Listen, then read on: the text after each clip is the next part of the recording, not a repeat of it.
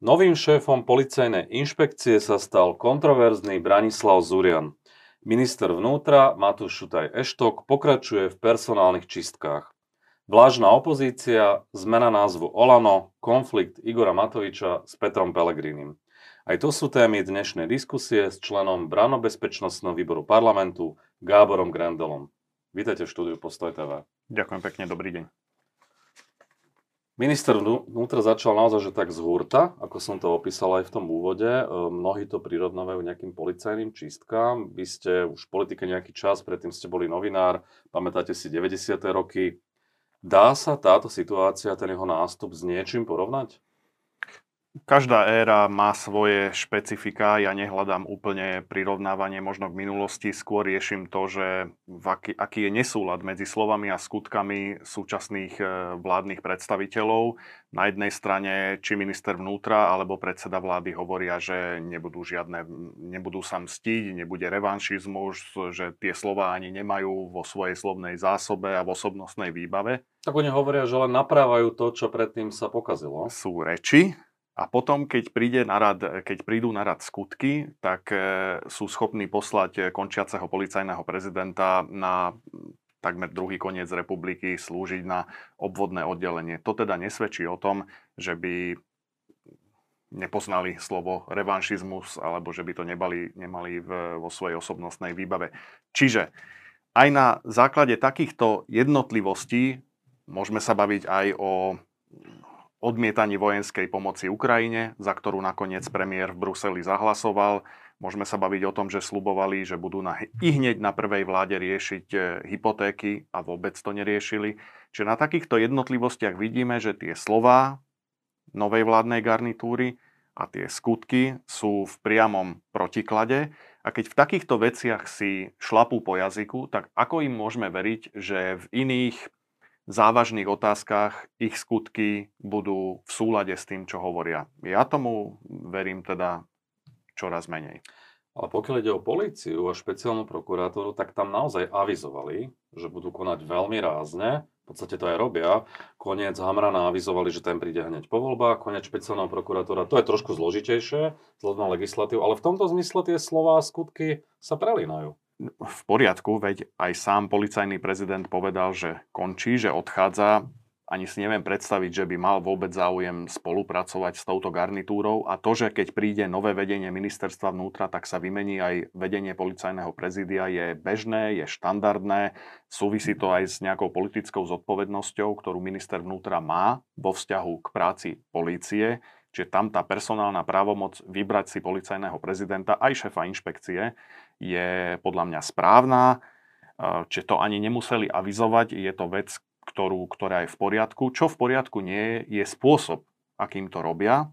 A my sa tu teraz rozprávame o, o vedení policie, ale mne napríklad e, trošku e, ako, hm, mi prekáža alebo, alebo mi na srdci ležia aj splnomocnenci vlády pre romskú problematiku, pre národnostné menšiny. Tých tiež odpálili i hneď na prvom rokovaní vlády, bez toho, že by za nich mali náhradu. Členov súdnej rady, myslím. Členovia súdnej rady e, prišli na rad na ďalšom rokovaní vlády. Um, či ten, ten, ten spôsob je, je zvláštny. Dobre, za členov súdnej rady dali náhradu, čiže povedzme si, že, že vládna garnitúra, OK, ak tam má byť tá politická zodpovednosť, ale za tých splnomocnencov náhrada nie je.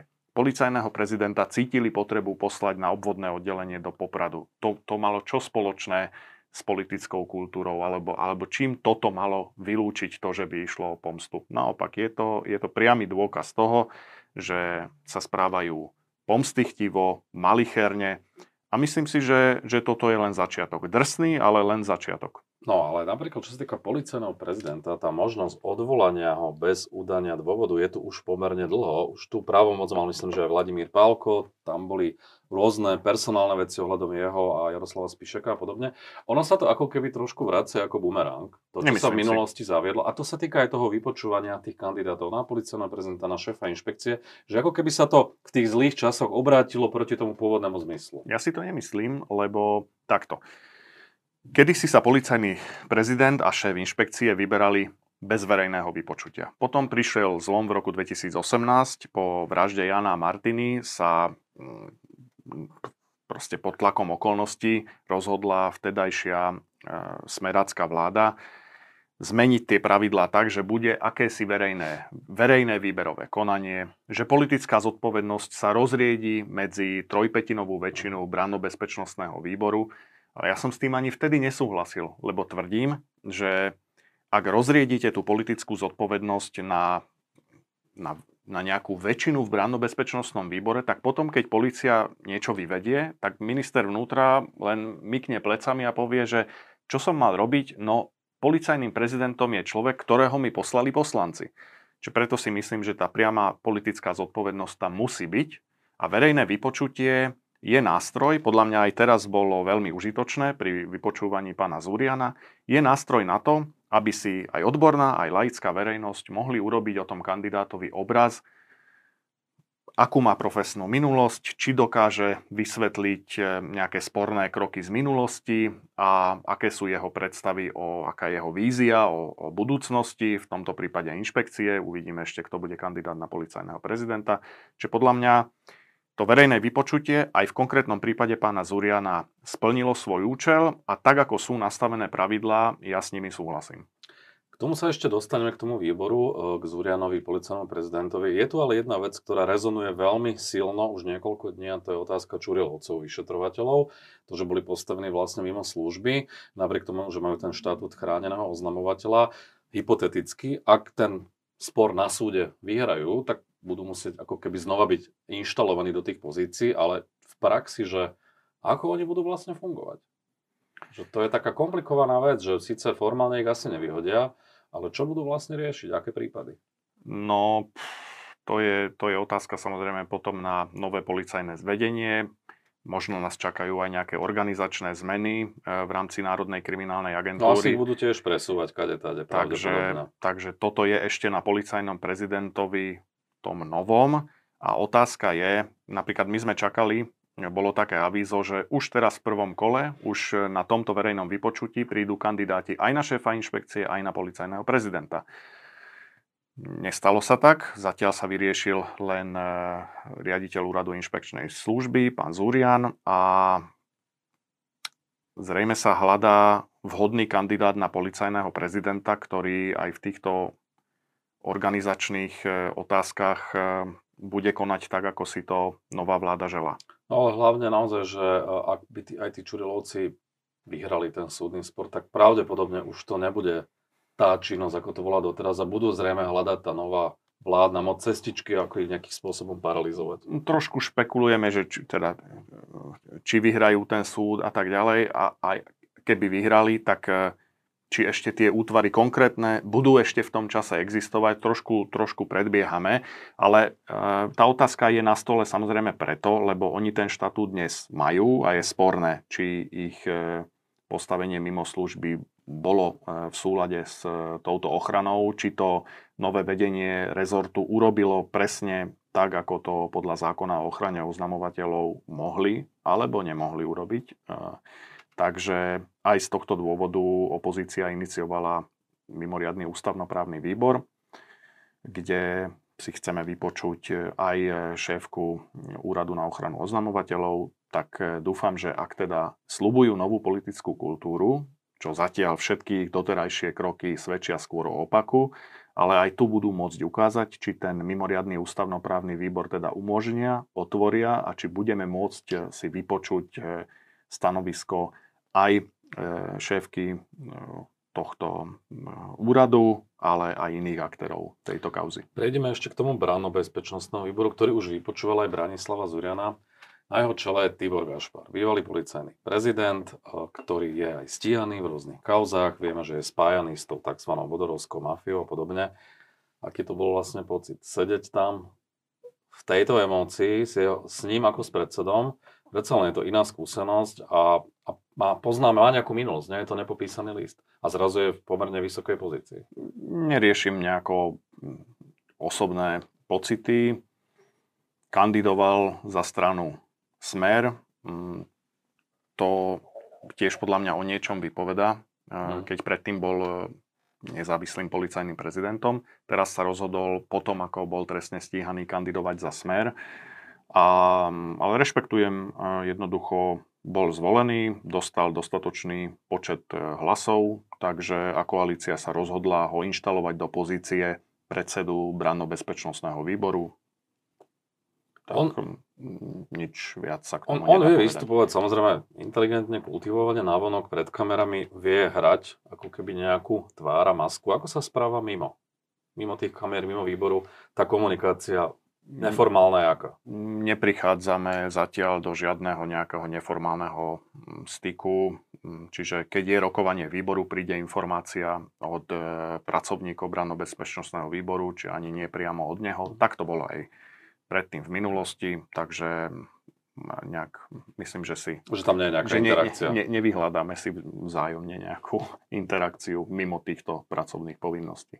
O ňom sa špekuluje, že by mohol byť novým riaditeľom tajnej služby. On to ako keby na teraz tak trošku vylúčuje, hovorí, že to nie je otázka dňa, že tajná služba nie je v nejakom krízovom režime, ale na druhej strane povedal, že vzhľadom na moju profesijnú kariéru a minulosť, že by to bolo aj v celku logické vyústenie, že by sa stal šéfom tej tajnej služby. Čo si o to myslíte?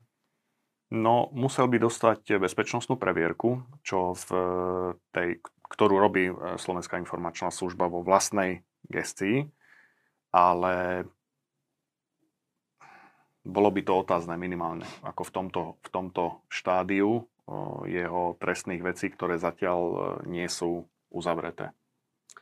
V tom výbore aj Ivan Ševčík, bývalý člen policajnej inšpekcie, ktorý má tiež určité veci z minulosti nazbierané. Toto ako vnímate? Znova je to tak, však ľudia zvolili a on bol zase na kandidátke Slovenskej národnej mm. strany. Vieme, že tá kandidátka v podstate bola tvorená ľuďmi, ktorí mali nejaký, po, po, povedzme to, mediálny výtlak v určitej mediálnej sfére. A je to bývalý šéf inšpekcie, takže bolo, bolo prirodzené a logické očakávať, že ak sa dostane do parlamentu, tak ho Slovenská národná strana bude nominovať do branno-bezpečnostného výboru. Kuriózne je, že teda je tam aj Jaroslav Spišiak, hmm. bývalý policajný, najprv viceprezident, potom prezident, s ktorým, s ktorým sa súdili. Aj.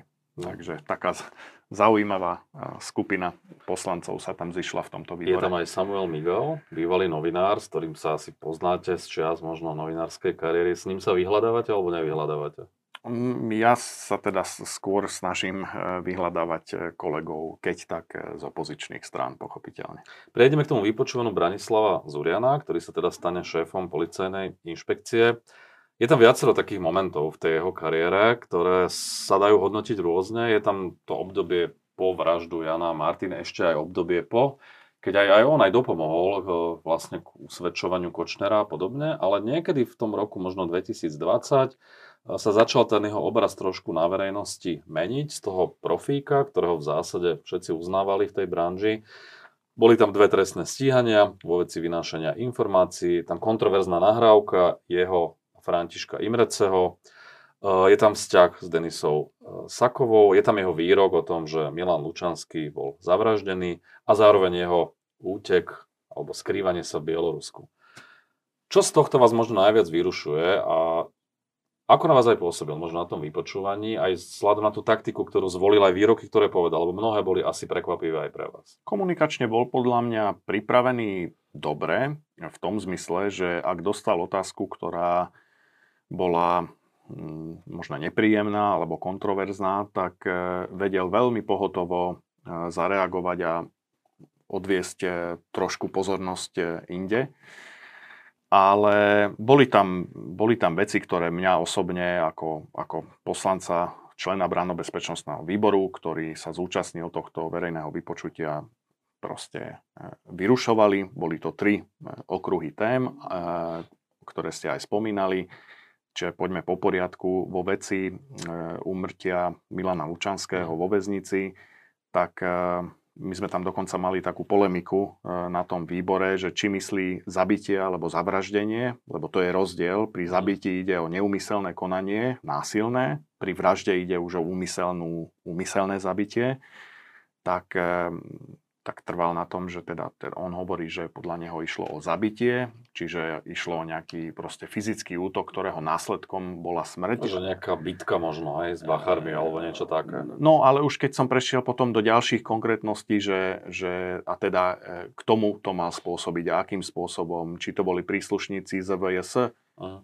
pričom na čele zboru bol e, človek, e, generálny riaditeľ, ktorého si ešte predchádzajúca vláda vybrala. V tom čase ministerka Kolíková nevymenila generálneho riaditeľa zboru väzenskej a justičnej stráže. Čiže tam už keď zachádzate do tých podrobností, tak, tak niektoré veci proste nedávajú úplne logiku. Nehovoriac o tom, že v tej veci bolo vyšetrovateľom inšpekcie konštatované, že nebolo cudzie zavinenie preukázané. Aj dozorujúcim prokurátorom Prešovský krajský prokurátor verejne vyhlásil, že nebolo zistené zavine, cudzie zavinenie. Na čo pán Zurian povedal, že toto stanovisko nepozná. No, to stanovisko bolo medializované, čiže to bola jedna pochybnosť. Druhá pochybnosť, e, bolo to Bielorusko, hej? že počas e, svojho trestného stíhania sa rozhodol e, schovávať v Bielorusku. Tak to je poprvé krajina, kde potrebujete víza, keď sa chcete dostať. A po druhé, No, Bielorusko, áno. Možno v tom čase ešte nebola vojna na Ukrajine, ale Bielorusko nikdy nebolo prototypom vyspelej demokratickej krajiny, od ktorého si teda na Slovensku zvykneme brať e, príklad. Čiže aj, Čiže to, aj... že víza potrebujete, to znamená, že to malo vopred pripravené a nebol to žiaden náhodný mysle. Tak. No, nemohol len tak prekročiť e, polsko-bieloruskú hranicu uh-huh. so slovenským pasom. Proste potreboval víza. A tretí okruh, e, ktorý, ktorý podľa mňa nevedel dostatočne vysvetliť, je ten, je ten potenciálny konflikt záujmov e, v súvislosti s Denisou Sakovou, ktorá je podpredsednička strany Hlas. A teda nie jeden e, prípad, ktorý vyšetrovali napríklad aj Čurilovci, sa týka obdobia, kedy hlas ešte nebol hlas, ale smer a, a boli to vlastne nominanti Smeru, mnohí, voči ktorým sa vedie trestné stíhanie. Ale z toho vyplýva, že ten ich vzťah je asi bližší, lebo to, že si s niekým týkam, ešte nemusí byť konflikt záujmov, no, sa s niekým poznám. Veď práve a tým vlastne ako odpovedal, že on nebude svoje súkromie do toho zaťahovať. Čiže skrátka, že tam je asi osobný vzťah. Áno. Čo neznamená automaticky, že to bude v praxi problém, ale ten potenciál tam je a to, ako sa k tomu postavil na tom verejnom vypočutí alebo ako to komunikoval, tak tie pochybnosti vo mne skôr prehlbili, ako, ako odstránil. Čiže z týchto troch dôvodov ja som teda nehlasoval za to veľmi všeobecné uznesenie toho výboru. V tom uznesení sa len konštatuje, že splňa podmienky na to, aby ho minister vnútra mohol vláde navrhnúť. Tak ja som za toto nič nehovoriace uznesenie nezahlasoval lebo teda tie pochybnosti vo mne zostali. Spomínali sme Jaroslava Spišiaka, ktorý je tiež členom toho výboru. On bol pomerne zdržanlivý k Branislavovi Zurianovi, hovoril, že mu treba dať šancu a podobne. Prečo sa takto vyjadruje? A že či to možno nie je aj chyba, vzhľadom na to, že už je v politike, aj keby ho aj poznal osobne ako policajta? K tomu sa nechcem vyjadrovať, ako nechcem hodnotiť e, politické stratégie alebo alebo chyby a nechyby mm, kolegov z eh, iných eh, opozičných strán. Všimol som si mm, tie vyjadrenia a ja som sa vyjadroval o tom verejnom vypočutí inak. Ale treba povedať, že, že Jaroslav Spišiak pochádza z policajného prostredia a tak ako keď prichádzate z novinárskeho prostredia, tak vás to niečím poznačí, tak keď pochádzate z policajného, tak asi tiež. Musí sa prepolovať. Takže platí to zrejme o každej profesii. Všeobecne mm, opozícia, jej činnosť vlastne po voľbách, zrejme s výnimkou Olano, ktoré je viditeľnejšie, z aj tlačovky aj pomerne často ho počuť, ale tie ostatné strany sú takto trošku pôsobí vlažné. Aj ten návrh na odvolávanie ministra vnútra, e, ktorý predkladá vlastne, alebo chce predložiť progresívne Slovensko, prišiel až po kritike, že vlastne nič nerobia. E, odvolávanie Luboša Blahu z postu podpredsedu parlamentu, s tým prichádza KDH e, tiež po nejakom čase. SAS, výnimkou možno Márie Kolikovej, sem tam Juraja Krupu, potom de facto odchode Richarda Sulika tiež veľmi nepočuť, že ako vlastne dnes pôsobí tá opozícia. Navyše sa javí, že vy ako Olano, že vás tak tak trochu ste ako keby bokom toho celého, že pridáte sa k nejakej iniciatíve, ale asi vás neoslovujú na nejaké spoločné konania voči vláde. Mm, ako v čom? E, napríklad pri tom odvolávaní Luboša Blahu bola komunikácia v podstate štandardná, bezproblémová. Uh-huh.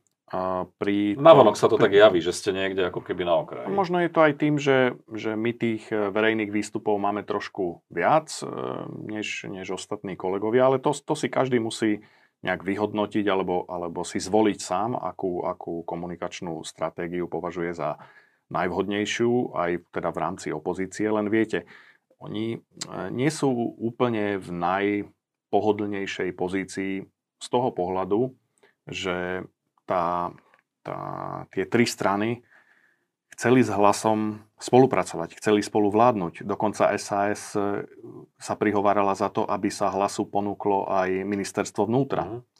Teraz vidíme v praxi, čo by to, ako by to asi vyzeralo. A Nechce pre... si šlapať po jazyku, tak sú radšej chvíľu ticho? To nechcem povedať, ale chcem povedať, že, že nie sú úplne v ľahkej situácii pri kritike hlasu a ministra vnútra. Teraz mám na mysli najmä, najmä SAS, lebo teda oni sa za to prihovárali a, a keby sa to naozaj stalo a Matúš Šuta Eštok by takto postupoval, tak e, by tá koalícia skončila ešte skôr, ako, ako by im stihol parlament vysloviť e, dôveru. Takže mm, ja no, chápem, že, že, tá, že tá pozícia je, no. je taká náročná. Hm. A čiže ale tá spolupráca vás s tými troma stranami je v zásade štandardná, lebo oni vlastne všetci avizovali už pred voľbami, že s Olanom za žiadnych okolností ani do vlády viac menej vás vylúčovali a že aj v opozícii sa budú asi správať k vám inak.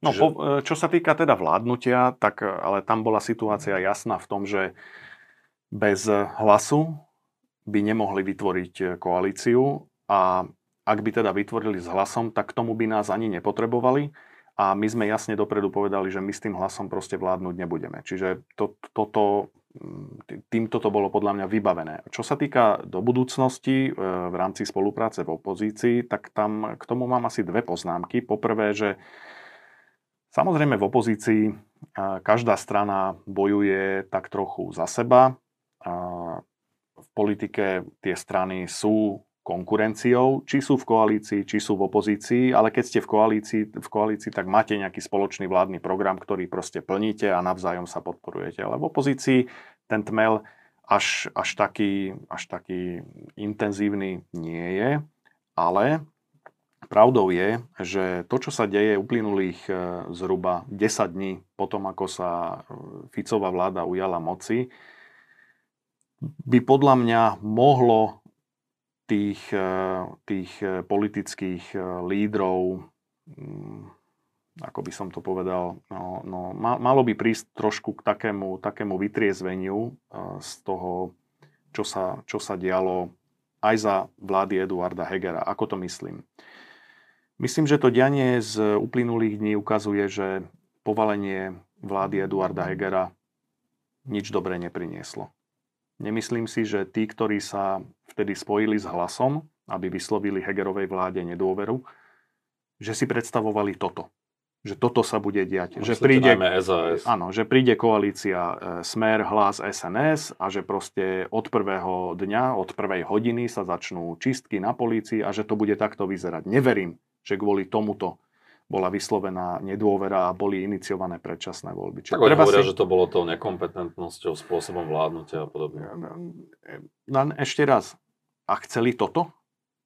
Ja si myslím, že, že v tej vláde boli, boli mnohí kompetentní ministri, ktorí si ro, svoju prácu robili lepšie ako tí, ktorí prišli s koalíciou FICO 4.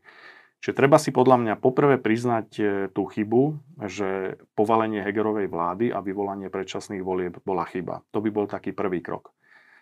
A potom by sa mali začať e, budovať normálne vzťahy od znova, lebo v politike nie ste kvôli tomu, aby ste si vytvárali nejaké priateľstva a aby ste sa objímali medzi sebou lídry jednotlivých politických strán. Vy si viete ale... predstaviť normálne vzťahy medzi Igorom Matovičom a Richardom Sulikom napríklad? E, ja si myslím, že dianie z uplynulých desiatich dní ukazuje, že by sme sa mali znovu pokúsiť o to, aby sme sa naučili skôr spolupracovať a nie sa rozdeľovať. Lebo ak sa to nenaučíme, tak to, čo sa tu deje posledných 10 dní, tu budeme mať stále. Inak toto sa hovorí v prípade pravice a tej op- opozície e, už 10-15 rokov a stále to dopadne rovnako. Tie vlády sa rozpadajú, každá jedna de facto.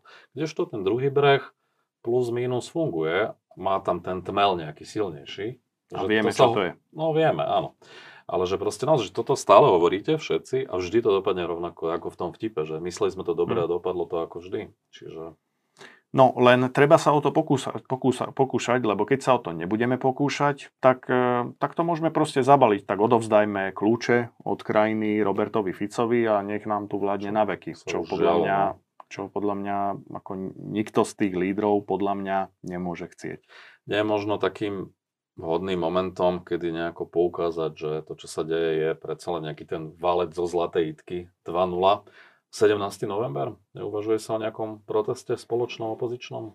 Mm, nepočul som zatiaľ o takejto iniciatíve a neviem, či nie je ešte, nie je ešte prískoro na to, aby, aby mm, ľudia v dostatočnom množstve aj vyšli do ulic. Nie som si istý, že či, či je teraz tá atmosféra v spoločnosti takáto. Nevieme posúdiť, keď sa to nevyskúša. Uh, premenovanie Olano, to už asi 8 alebo 9 krát, vy myslím, nie ste členom hnutia. Nie som, nie som. Ja som členom hnutia Nova, ktoré tiež teda prešlo rôznymi názvami. Ale Takže, toľko ich nebolo. Toľko ich asi nebolo, ale tiež sme párkrát zmenili názov, až kým sme teda dospeli k skratke Nova, ktorú už teda používame niekoľko rokov. Čiže ja sa pridržiavam toho, že iné, iné strany a ich e, stratégiu e, a názvy nekomentujem. Ja sa starám... Poslancom, ja sa starám, som členom poslaneckého klubu, ale nie som členom strany, čiže do, do povedal by som, že aj marketingovej stratégie iných strán sa necítim potrebu starať. Jedna ešte vec, názov Slovensko. Na mňa to trošku pôsobí ako taká kombinácia trošku nabubralosti, ako chýba tam trochu tá pokora, vyhlasovať sa za Slovensko a zároveň aj tak trošku ako keby akt takého až zúfalstva, že dávame si takýto názov, aby sme znova zaujali, neviem po, po koľkýkrát vlastne po sebe, že ako to na vás pôsobí, čo evokuje toto slovo konkrétne vo vás. Mne ako prvé, keď som to počul, napadlo, že máme tu progresívne Slovensko, bolo tu hnutie za demokratické Slovensko, že to Slovensko v niektorých, v niektorých názvoch, a tam je Slovenska, ale že priamo aj Slovensko sa v niektorých názvoch e, spomína, ale ešte raz, e, na toto bude e, lepší partner, na to zdôvodnenie, ak, a, aké pocity to v ľuďoch vyvoláva, bude lepším partnerom asi Igor Matovič. Keď už ho spomínate, v parlamente mal na tej prvej schôdzi pomerne ostrý konflikt s Petrom Pelegrinim. Hovoril niečo o červených tangáčoch, o chlapoch, ktorí si nosia teda domov pánske návštevy a podobne. A dosť to bolo akože emotívne to vystúpenie. Ako ste to vnímali? Bo bol za to pomerne ostro kritizovaný. Bol, to vystúpenie bolo osobnejšie, ako by sa vyjadril možno ktokoľvek iný z nás. Hm, motív podľa mňa bol správny, e, poukázať na ten rozpor medzi tým, čo nová politická garnitúra hovorí a ako nakoniec koná. To, že slubujú novú politickú kultúru a Peter Pellegrini dostane 131 hlasov v tajnej voľbe, čiže okrem e, koalície za ňo hlasovali v tom čase okrem Olano aj celá opozícia, ale potom, keď sa volil Michal Šimečka za podpredsedu parlamentu, tak eh, tam bolo zjavné, že on dostal nejakých 91, tuším, čiže nejakých 20 zhruba eh, koaličných. Čiže tá politická kultúra je dosť taká jednostranná potom, čiže tie slova a skutky sú v prudkom nesúlade aj v tom parlamente, aj, aj, aj tie pozície Dobre, jedna vec je motiv, druhá, akým spôsobom to vyjadríte a potom chcete spolupracovať, keď takto sa vyjadruje jeden z lídrov najsilnejších teda opozičných strán ako som povedal, e, bolo to e, osobnejšie, ako by sa vyjadroval ktokoľvek z nás. Ten úmysel podľa mňa toho, na čo chcel poukázať, bol správny. Ja by som sa vyjadroval inak, ale to je o mne známe. Ďakujem za rozhovor. Ďakujem za pozornosť.